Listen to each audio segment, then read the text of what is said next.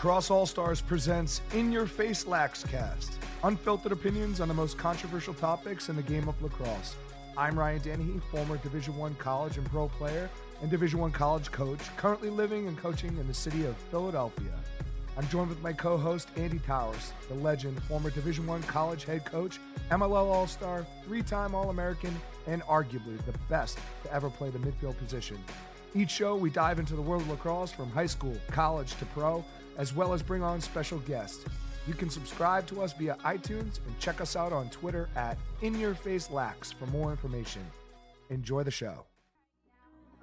Yeah,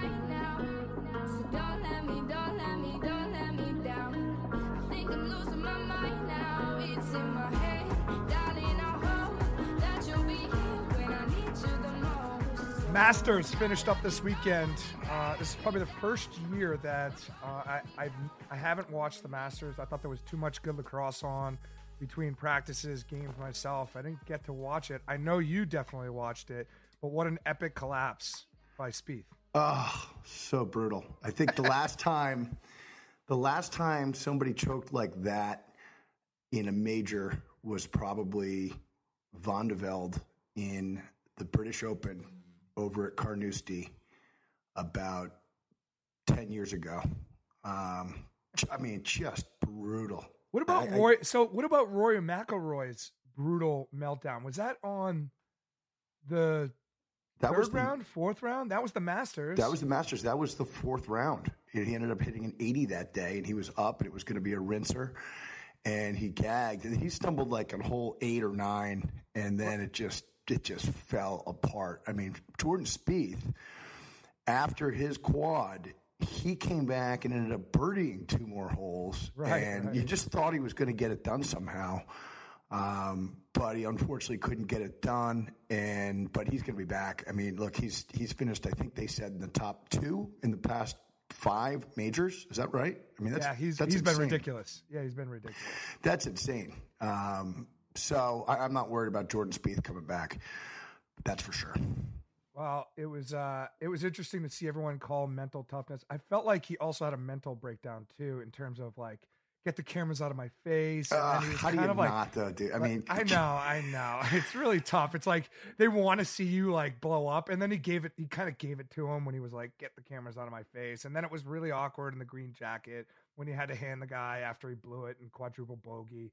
Um, you know, it was kind of weird like that, but. uh Anyway, uh, new polls came out. Um, you know, nothing crazy changes, no crazy changes, but uh, one of the, uh, uh, should I say, media personalities uh, did his own top 20. I saw it. And I know, you Top know exactly run, top top 20 21. run, right, right, right. And he says, quote, and I'm going to quote you here, ATA, quote, Dylan Molloy, who according to Brown can hang clean 260 pounds, scored eight times. Honestly, when you weigh 220, you should be able to handle more weight than that. Like, what? Like, what? what is his deal? Like, I love the way he chirps on the kids, 18 to 22 year old kids. He Right. chirps on them. But yet he won't chirp on coaches. He won't have his own segment about how certain coaches will should get fired and like he won't chirp them because he needs them for interviews. He needs them to talk to. He needs to do post game and pre, you know, half game interviews with those guys, but he's totally fine with chirping 18 to 22 year old kids who have no defense back. And I feel like texting Molloy, finding out what his number is, and texting him and be like, you know what? I kind of like. I kind of like it, RD. I mean, I like the fact that Molloy went six and five the week before. He goes eight and one against Princeton.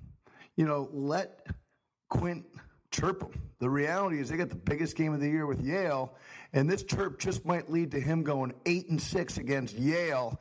And uh, you know, chirp it up. That's the way I say. Chirp it up all the way to Memorial Day.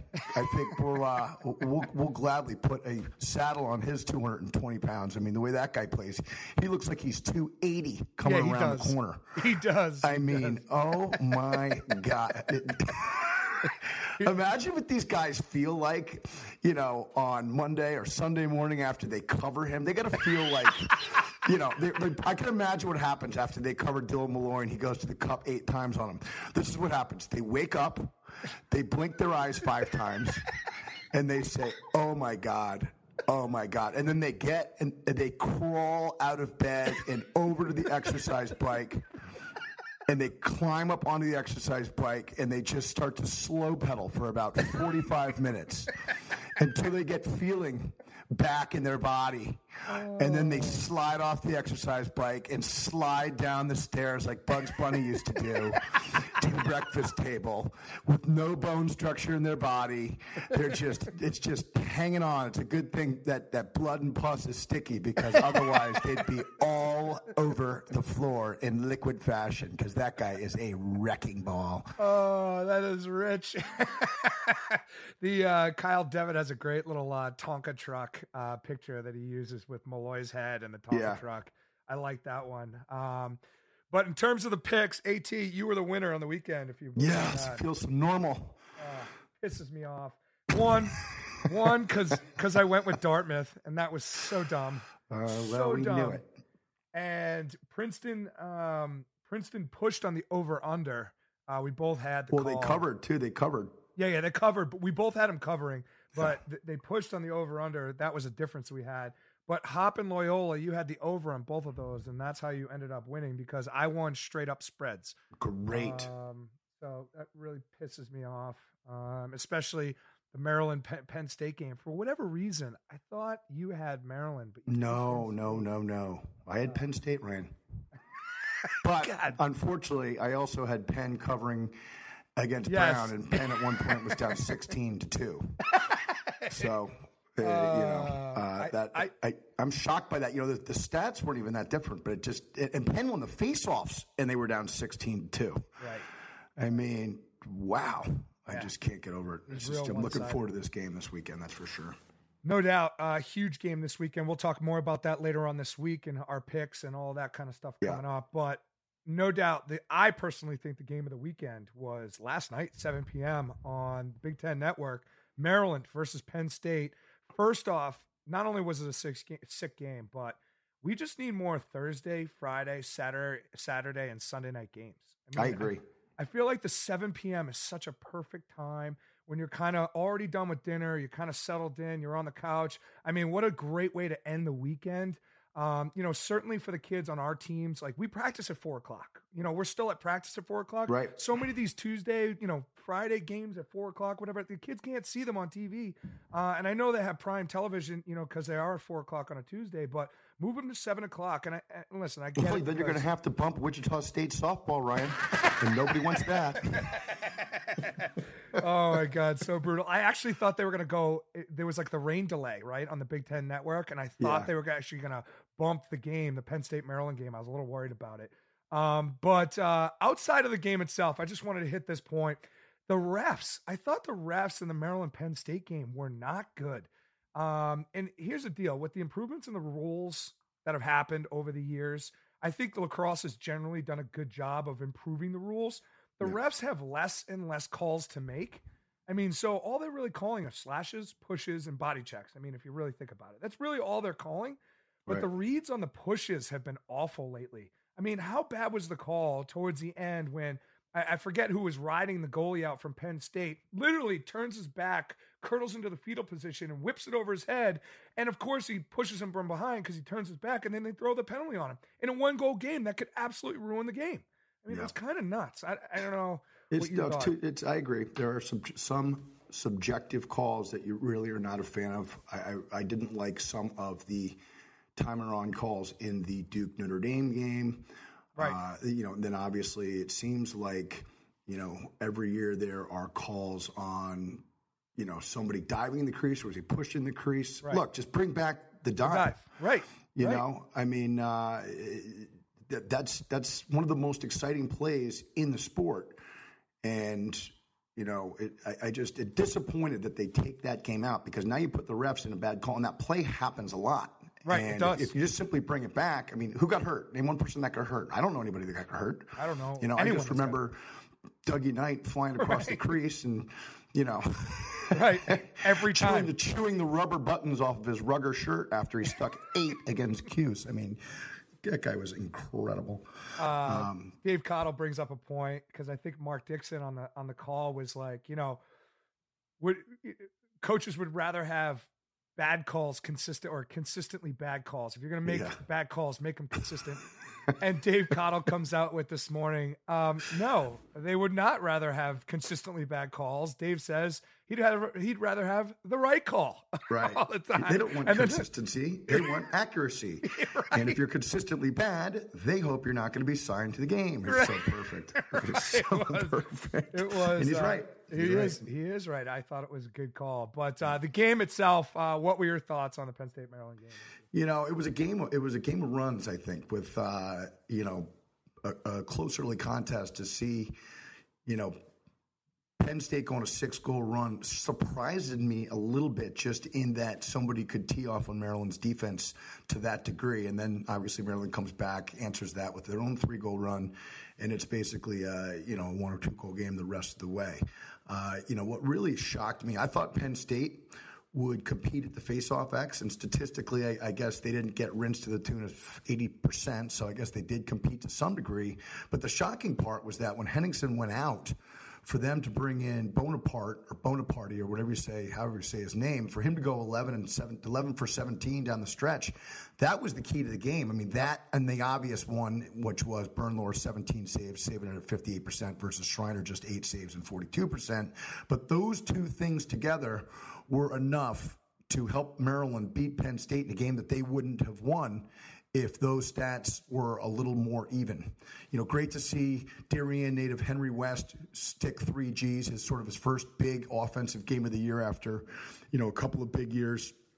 The transfer from Cornell, uh, I was I was happy to see that. Uh, you know, obviously the face-off the face-off piece led to Maryland getting ten more ground balls in an overtime game you know that's really the difference. You know, so I I, I thought it was a great game. Certainly, it, it more than lived up in, to its billing. So, what do you think? Yeah, no, I thought the same thing. It was great to see uh, Sutton have a really huge breakout game. Yeah, Um, he kind of overdue. You know, I thought when Right. he went to Penn State after watching him play, I'm thinking, wow, this guy is this guy can just take over a game, and and and you know, it was good to see him. Good, it's good to see him have that kind of success, you know, and I think we're going to see more from him in the playoffs, depending on how this thing plays out for Penn State. I liked how Penn State went to the zone. Um, you know, I think that it kind of put Maryland in a situation where they had to, you know, really think a lot more. No, we're slower than you are. We're slower than you are. We're the slowest. No, we're the slowest. oh, that is too funny. Yes. Uh, but I did like that, and uh, you know, we were just talking about the uh, the refs and how they make. Listen, with the whole you know stall warning, whatever you want to call it, clock on, timer on uh, calls. I think that'll all go out the window. I'm actually rooting for them to continuously blow the timer on calls, so the rule actually will come into place. They'll figure out a shot clock because Right. if, if it's consistent and they do a good job implementing the timer on, then you know they'll never want to put a shot clock in. There, there, there's, there's, there's, there has to be a shot clock. There really in fact, does. and when, and when we're three or four years into having a shot clock, we're going to look back at this period and think that was so painful. right. Kind of like that period in like 1992, 93, 94, which just happened to be my, you know, later years at Brown. We had to wear those bubble helmets after wearing Baccarocs for 20 years, which were awesome.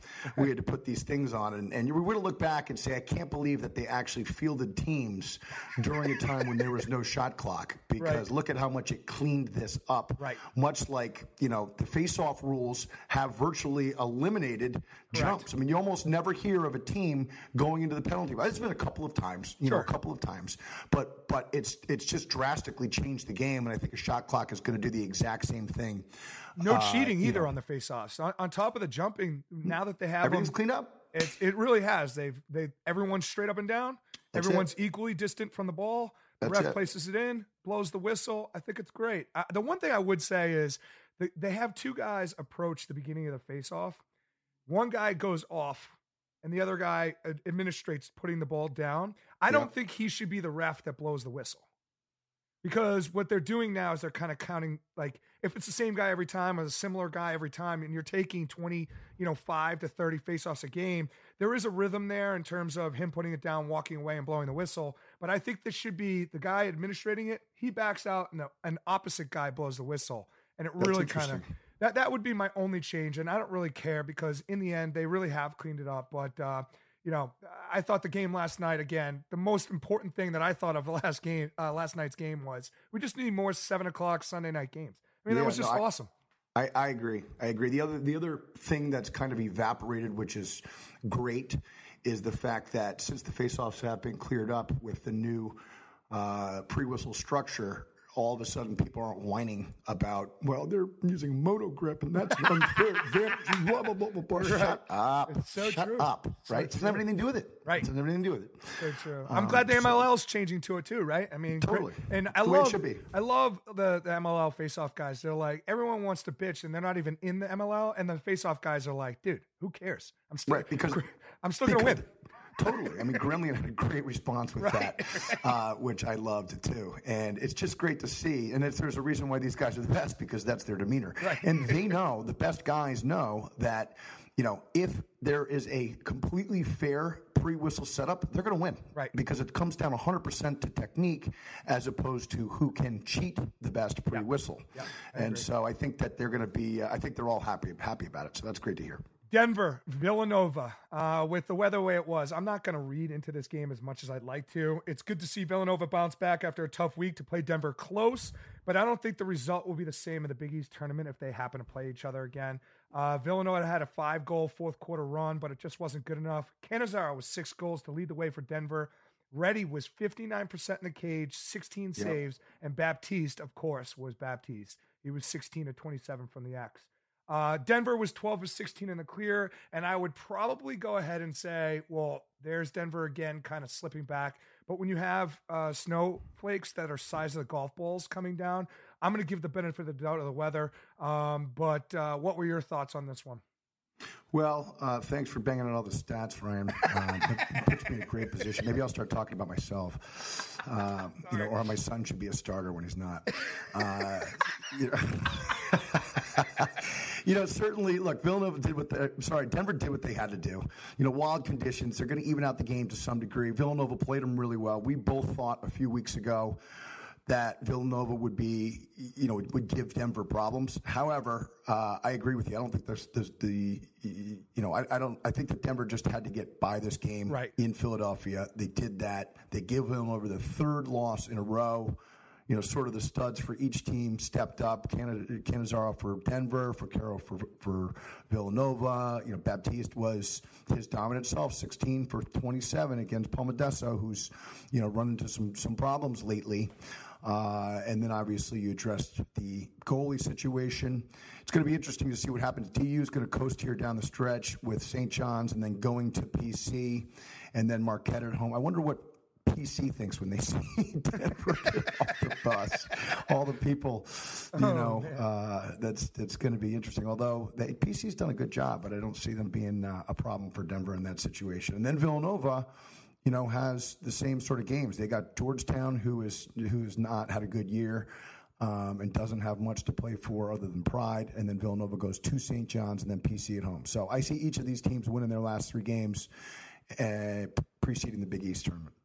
You know, it's interesting in the bracketology, they have three Big East teams making the national tournament as of now. Obviously, that it's a little too early with all the tournament play that yet to be happened. Um, but Denver, Villanova, and Marquette, the three teams, and they only have two Ivy League teams uh, going in. And then who knows what's going to happen in the ACC. Uh, but it's interesting to see that these two teams are already picked to go into the national tournament when I don't necessarily know. Does Georgetown make, you know, does Georgetown pull, you know, a late game win uh, or a late season win against one of these teams to kind of really put a damper on the Big East and it's, you know, I mean, they could. They got the players to do it. They do. And They they, could go beat Villanova. Right. With the way Villanova is sort of, you know, falling apart down the stretch here. But I'm very convinced that Mike Corrado and his staff is going to have them ready to go and that they're not going to allow that to happen. Plus, they play them in, in Philly. Right, right. Army, BU. This was not exactly how I thought this game was going to go, although I did uh, think that Army was going to win the game.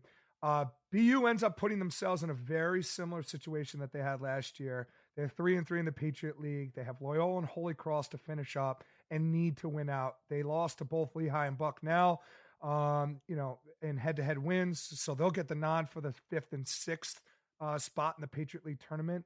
Uh, but Army's a force this year. You have to be pumped for next week's game against Navy. Both squads have been getting better each year. Uh, this has got to be a big time week for the Patriot League, but not as crazy as it used to be or in the last couple years with as, as many scenarios. But certainly, BU's got their um, their uh, destiny uh, in their own hands. If they want to win it, they got to win it out. If they want to get to the Patriot League uh, tournament, they have to win out. But what were your thoughts on this one? You know, I wasn't that surprised. I just feel that Army, like you said, I think Army is for real. We're going to find out a little more about Army with their last three games, considering they got Navy at home this weekend, uh, which is going to be a huge game. Navy obviously having a tremendous season, and then they got to go to Loyola and to Notre Dame.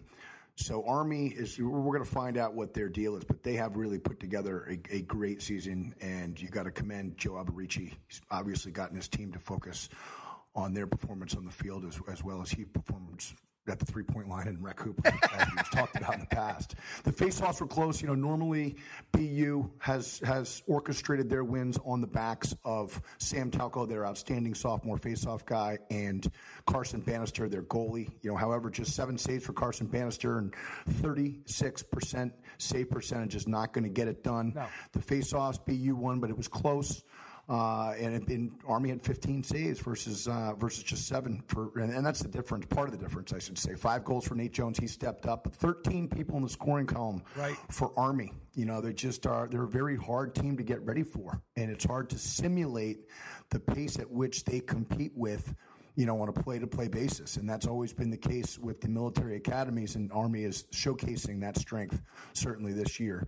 Um, you know, I just I'm not I'm not surprised by this. I think that uh, Army and Navy are well, and you got to say Loyola as Yeah, well. But I. I I think that those are the three teams right now that make the Patriot League.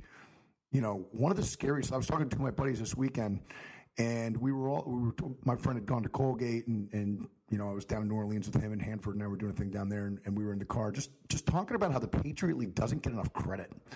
You know, everybody talks about certainly ACC justifiably so, and then you talk about the Ivy League and and and the Big Ten. But I just I just think year in year out the Patriot League for the teams in that league. I mean that that may be like the toughest league to win. Just because you have so many, So good many teams, teams. So many so many good teams that can beat each other that all seem like they're sort of one goal better than the other team and and you just never know who's going to come out of it. If I had to guess, I would guess it's it's probably going to be Navy coming out of it this year. That would be my guess, but I could easily be wrong.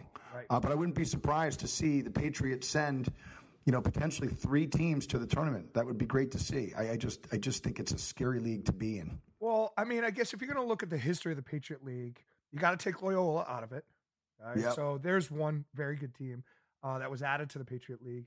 But then you also have to look at, you know, the rise of, you know, Navy back in say what what was it? 04, I believe. They went to the national championship game against Cuse there. Uh, but really, you'd have to look back to Lehigh's success, and I think that that's when uh, when Lehigh stepped up and and Ca- Cassese has taken that program over, done great things. I Yeah. think I think that's when the Patriot League started, and that was only what four or five years ago. Think about that. Well, yeah, I mean, right, along the same time, Peter Baum gets National Player of the Year Within that time- within that time. so- so that's the same time frame, Yep. right on the heels of Brandon Corp being a first-team All American. Uh, you know, and then you've had the success of Bucknell. You know, that's a team that never gets enough credit. Frank Fedorjaka Right. is one of the best coaches. You know, in, in Division One lacrosse, he always has his team ready to play, and you know a lot of the kids that are on Bucknell's teams are a lot of a lot of players that wanted to go into Ivy League schools, and for whatever reason, you know they maybe just didn't get that offer, only to go to Bucknell, and oftentimes have you know a better season than the schools that they you know wanted to go to so badly. So Bucknell is another team, and then obviously BU starting a program. Ryan Polley's just done an incredible job Right. putting them on the map, making them a terrifying game for teams to play. I mean, BU has to go, or BU gets Duke at home last game of the year, and that that is what a nightmare for Duke. You know, who who kind of needs to win out here and make the ACC tournament if they can. They got they got. I think they're a candidate for the Rock Bottom Bowl. week, I didn't want to say. I didn't want to say that. I, wa- I, don't didn't want to ruin. it, I didn't want to right ruin there. it. Who would have thought that we're going to have two ACC teams Yeah, in, in the the RBB Oh, man, coming up? time, big time. Um, but but you know, look, you're you're right. Kevin Cassese has obviously done a great job of. Uh, you know, making Lehigh a, a, team that everybody's nervous to play, and then you've got BU, you've got Bucknell, Colgate. While down this year, has been up seven of the last eight years. Yep. So, yep. Um, you know, and then obviously, you know, Navy, Loyola, and Army. So, yeah. um, it's all coming together for the Patriot League. I feel like there's always been like one or one and a half teams every year in the Patriot League that have been scary. Um, but then the way it's working out in the last three to four years, four even five years, where all of them have, and it's all part of the parity too. You could lead, you could look at the Patriot League as a big reason for the parity uh, in NCAA Division One lacrosse. Uh, well, like you said, like you said, you know, all kind of started with Kevin Cassese sort of going into Lehigh and sort of turning them around, turning them around. You know, during that time, you had Lehigh, Bucknell, and Colgate as the top three teams in the Patriot League, and now those teams are fourth, sixth, right. and seventh right. as of today. Right. So it, it, it just validates our point. It does. It does. Hopkins, OSU in the Big Ten matchup this past weekend. Petro comes back after missing four games. They get the Big Ten win, their first one of the year. They lost to Rutgers. Uh, Hopkins shooting really efficient, 13 goals on 31 shots. Efficiently, um, Ryan. Efficiently, it's modifying how they shot. Damn it. Uh, Turnbaugh saved enough to keep the score in the Blue Jays' favor. Lots of scores on both sides. Um, yeah. You know, my thoughts. You know, Tom Carey has been fairly inconsistent this year. Sometimes he's really good. Other times, great against Penn State last week. Right, and then sometimes he's not. Um, you know, but if you look at the stats, I feel like OSU. If you just looked at the stats and not the score, I feel like you, would think OSU would win the win the game. Uh, they only turned the ball over eight times. They went 18 for 28 at the faceoff X. Uh, they cleared the ball almost perfect. Uh, you think it'd be a different perfectly again. Uh, and 30 percent shooting isn't terrible, but obviously the 42 percent that Hopkins did, um, you know, changed the course of the game. What were your thoughts here?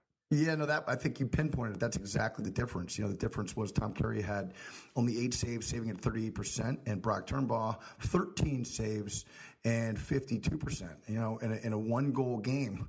You know, that's that's kind of the difference. I, I, thought the stats were you know pretty even that way. Great to see Petro back in action.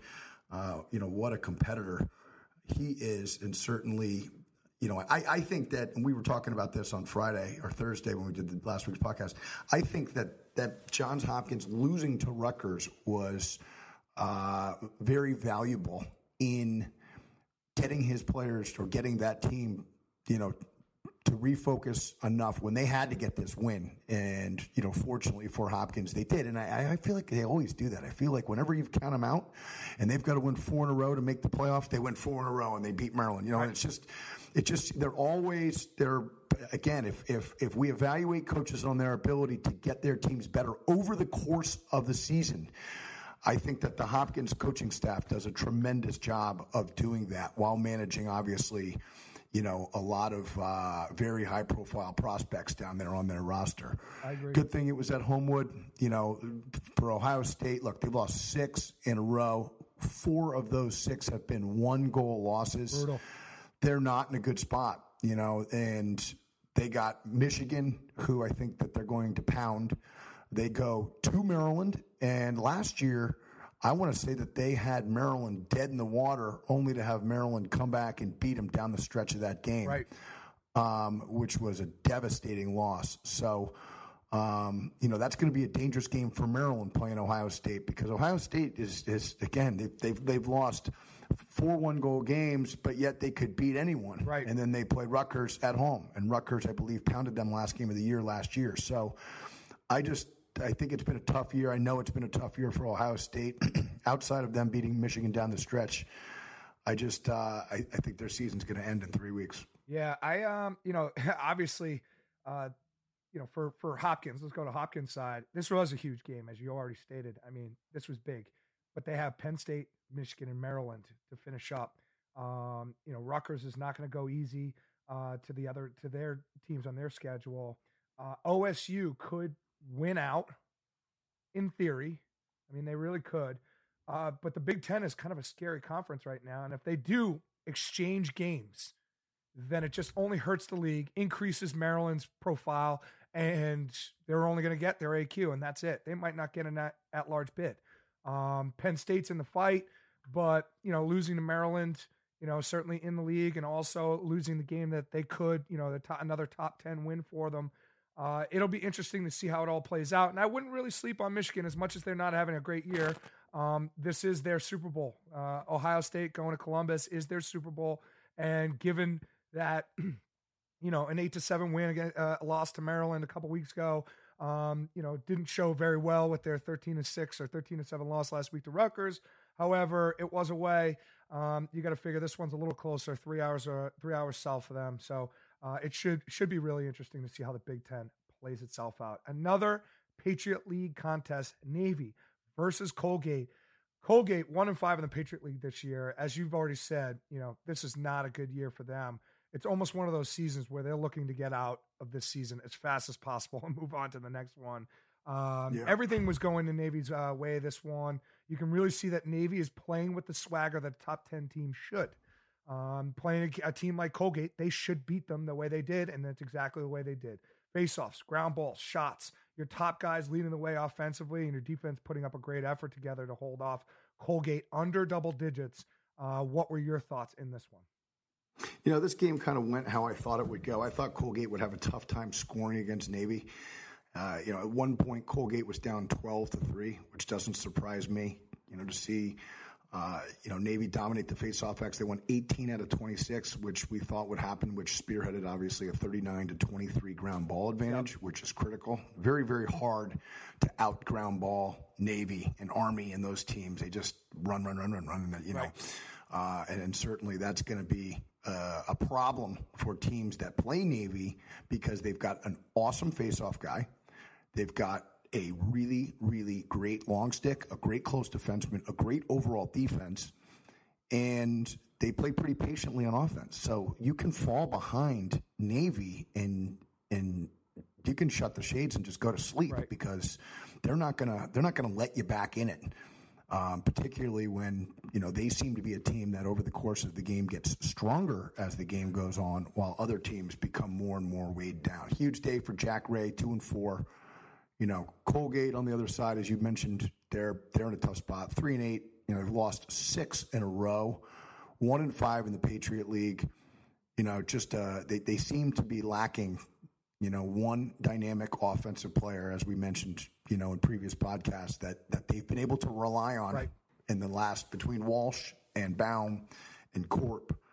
Um, you know, they've they've always had a guy that somehow can allow them to get to ten goals, eleven goals and they just don't seem to have that guy. Now, I do think that they're going to win two down the stretch with Holy Cross coming to town, and then they go to Lafayette, and then they got to go to Syracuse. And in years past, they've been able to beat Syracuse sometimes in that game, but it's not going to happen this year. But I do believe that they uh, will beat Lafayette, and I think the Holy Cross game is going to be scarier than than they think, or more than scarier than other people think. Holy Cross can score goals. We said before, you know, on last broadcast, they're they've got a dangerous offense, and they lost a bunch of one goal games. So I don't think that's a lock. No, I do don't. think Colgate will win the game. Yep. I do think they will, but I don't think it's a lock. And then obviously Navy has a very very tough home stretch going to Army this weekend, which should be an awesome game, and then they go to Maryland, And that makeup which game. was Yeah. a makeup game, exactly right. And um, you know that's going to be a dogfight. Two really, really good defensive teams. That is a rivalry game. Yeah. Navy, Maryland, and then Sacred Heart obviously should be a roll job for Navy. So No doubt. um, Navy's playing great at, at, the right time. Uh, that game against Maryland could be big if Navy doesn't get the AQ in the Patriot League or slips up somehow in the Patriot League tournament in the first Right. round. If they can get a big win over Maryland, that should secure them into the national tournament. Um, Well, Navy's Navy's wins. I mean, they, they have a win over Air Force, which Air Force is going to win out. And if they stay at ten, that's going to end up being a high quality win, as it should be. I think Air Force has proved itself as one of the one of the better teams in the country. They're they're certainly worthy of their you know ranking. Uh, they have a one goal loss to Hopkins. They have a one goal loss to BU. That one's going to be a stinger, depending upon what happens here down the stretch. But their wins are Air Force and Loyola, and you know that's that's really that's it. why. You That's know, why I think it's it's this one that Maryland game. they need to beat Ar- they need to beat Army Yes. this weekend. Uh, but they need to beat one of Army or Maryland. But I wouldn't be surprised to see Navy win the Patriot League championship as well. I think, it, as we said just a second ago, between Army, Navy, and, and Loyola. And Loyola is a scary team as well. So we'll see what happens. Absolutely. No, Notre Dame, Duke in the last coverage uh, that we're going to Yeah. cover today, uh, last game that we're going to cover today. Uh, Duke, 23 turnovers, more than half of them coming in the second half, 12. Uh, 21 for 27 in the clear, 77%. It was just a really sloppy game for Duke. You know, every time I look up on the TV, they're turning the ball over again. Um, agree. And, you know, when you play a team like Duke and you're only going to, you know, you might be 61% in the faceoff department, but the problem is you're only taking 18 faceoffs in the game. So, in terms of taking 25 right. to 30 faceoffs, where it's almost a 10 possession difference in some cases, 18 faceoffs isn't going to make a huge difference in that possession game. So, for them to only score two goals in the second half, they just didn't look sharp. Uh, what were your thoughts on this one? Yeah, I watched the whole game um, on the plane with Hanford coming back from Louisiana, and I just, I, I think that Duke depends on Myles Jones. Too Way much. too Ball's in much. his stick too Way much. too much. You know, it just seems like he's just running around with the ball on a stick all the time. And while he is, you know, a dynamic talent with his ability to feed and, and score off the dodge to either side, and you know, it just it, it, it the ball's in his stick too much. You know, I, I was, I have to say though, I thought that Duke scored some incredible goals. You know, one in particular where I believe it was Myles Jones dodged across the top to his right, threw it inside, who to, the crease guy who turned and threw it down to Guterding on the left side, who Right. threw it across to Matthias to dunk it on the on the right on the right doorstep. They scored some incredible goals, but if that's how you have to score against Notre Dame, I don't think that you can give Notre Dame's defense a greater compliment than that four pass combination. I mean, that was that was just incredible.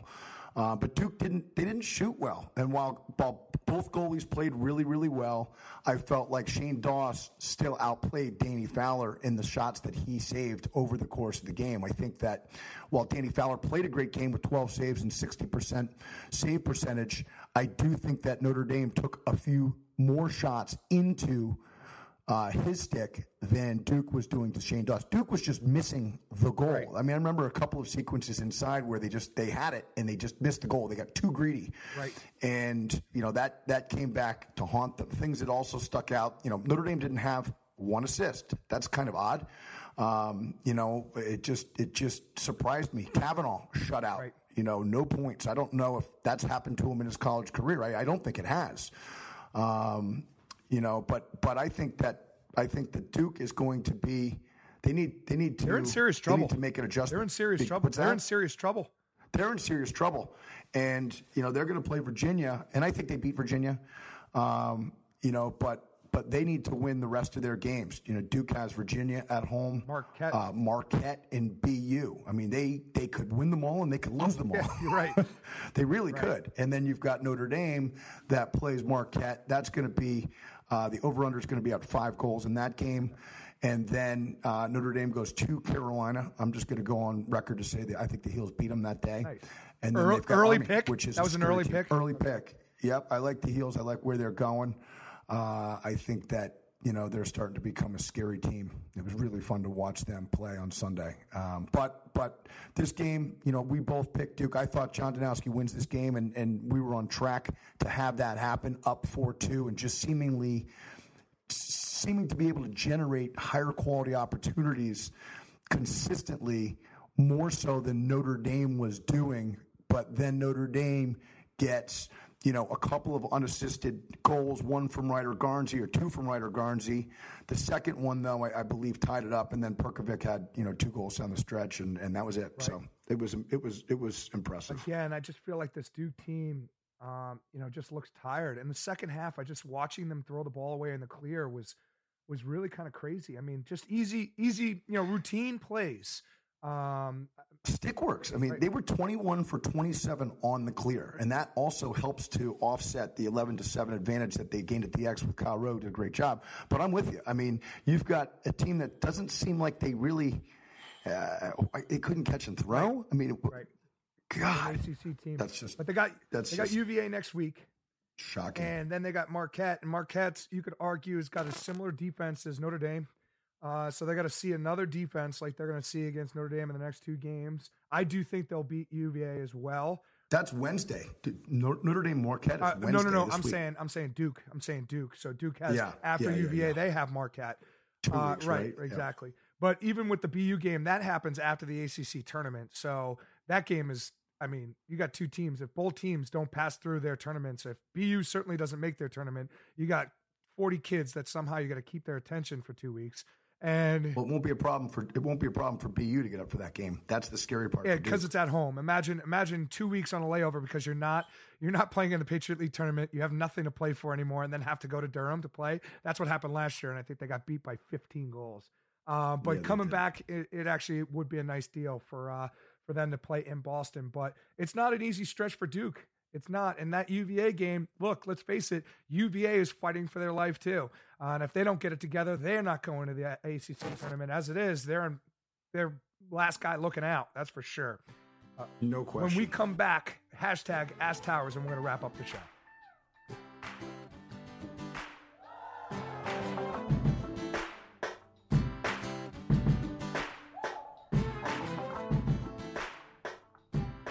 Last part of the show, probably my favorite part of the show. Hashtag Ask Towers. Uh, we have uh, two, two, uh, two, two questions for you. Uh, first one's from Oliver Marty. How and why did you help me get kicked out of a game while at Brown in college? well, uh, that is uh, that's that's funny, Ollie. uh, well, that was easy. It was uh, it was driven by my by my desire to uh, retain my goal record at the time. Uh, the funny thing is that you know it took me four years, four years to acquire my goal career goal record at Brown. And a f- small footnote in very very small print is that it took Ollie only three years to finish five goals behind me. don't know that. I just throw words out like career, career, and hope that they don't look too much into it and see that I played four years during my seven years there, and Ollie played, you know, three years during his one and a half years there as a 4.0 student. Um, you know, but the, the the the details behind the scenario is we were playing Dartmouth, and it was our second to last game of the year and I think I had a you know a two or three goal lead on Ollie over the course of our careers. We were both seniors, and Ollie got off to a hot start, and I think he had five goals in the first quarter. So I went into the game up by two or three, and before I knew it, I was down two or three, and so Ollie, in typical fashion, scores his sixth goal of the first half, I believe, and started to celebrate and celebrate really wildly. and thankfully, um, you know, he was close enough to the Dartmouth hockey player that after the Dartmouth hockey season was over would come up and pick up a long pole for them and would play defense. And so I conveniently pushed Oliver into this guy as he as Oliver was celebrating his goal. And Oliver, in true knucklehead fashion, bumped into got pushed into him while Oliver was celebrating his sixth goal. And meanwhile, we were up fourteen to two or whatever. And then Oliver started to start a fight with this guy that he bumped into. And the guy is a hockey player, twisted Oliver up in a Canadian pretzel on the floor. And both Oliver and the Canadian guy got kicked out of the game for fighting. And we played Cornell the next game, and I had six goals, and I ended up getting the. Which he, he was suspended for that game, right? He got kicked out. He was suspended for yes, that game. yes, so yes, yes, yes. So, Oh, uh, that is rich. you know, That is- hashtag Ask Towers. Step, uh, Stephen Criselfi, um, he wanted to know Is it true that in college you dialed in your cat like face off timing by playing Stanley Cup tabletop rod hockey and having someone in the house yell, Go! for puck drops? Uh, yeah, that is absolutely true. You know, ironically, uh, it was Steve himself, and, and what he did when he was a senior and I was a junior. We all lived off campus at Meeting Street, and we had about ten roommates. and most of them were on the lacrosse team. And we had this one kid that did crew, and you know the crew practices were at like three Yeah, in the morning right. to four thirty in the morning, right, And so he was, and and I never went to class. Steve never went to class. So Steve went out and bought an old school, uh, you know, the Czechs hockey, USA Sure, Czechs yeah, hockey. yeah. Okay, so before they came out with that one in the early 70s, they had a tabletop one like that with, you know, instead of the, you know, the foosball type handles, they had pencil type handles. They were teeny. and so Grisolfi and I used to play this game incessantly. And we really reached a level of play that if our parents had seen it, a live game between us, they would have known instantaneously that you know the thirty-five thousand dollars that it cost to go to school that year uh, was money that was thrown right out the window because obviously our time was spent honing our craft, and our craft was me versus Steve in this table hockey game, and you know the winner would gloat and the loser would contemplate sliding a needle into somebody's Snickers bar because the the rage in your body when you would lose to a gloater Oh, it's the worst. you know was was hard to was hard to uh, to manage. So we had this one kid, Chules, was was the crew kid, and it was all right. Give us a go because it was the only way we could really start Fair a game. fair a fair face off. You know, in fact, you know the game. It's the game that they had at the uh, remember at the Dartmouth end of the year. Oh yeah, yeah, yeah. yeah. uh, the, the bubble hockey. Yeah, yeah, yeah. That's that was the game, and so um, you know it was it was say go, and then when Truls was it would be at class periodically, then it was all right. Give us a go, dog, give us a go, sauce, give us a go, from wherever they were, and it uh, it was a it was a nice time in our lives, Ryan. It was a nice time in our lives, but. But I think I actually have the belt. And you know what? I'm going to declare that I have the belt, Steve, because you're not on the podcast to declare otherwise. And you're not coming in I'm on as a guest. that- I'm going to take that feeling of euphoria and I'm going to bring that right to my GFA practice and start big timing uh. kids that have no idea what that game even is, let alone that I'm big timing them about it. So we'll see. That's it for the show today. As always, you sub- you can subscribe to us on iTunes. Check us out on Twitter at In Your Face Lax. We'll be back later on this week for our picks of the show. But in the meantime, enjoy your Tuesday lacrosse. Uh, enjoy your enjoy your weekday lacrosse. Uh, we will be back. Thank you so much for your uh, for your listen.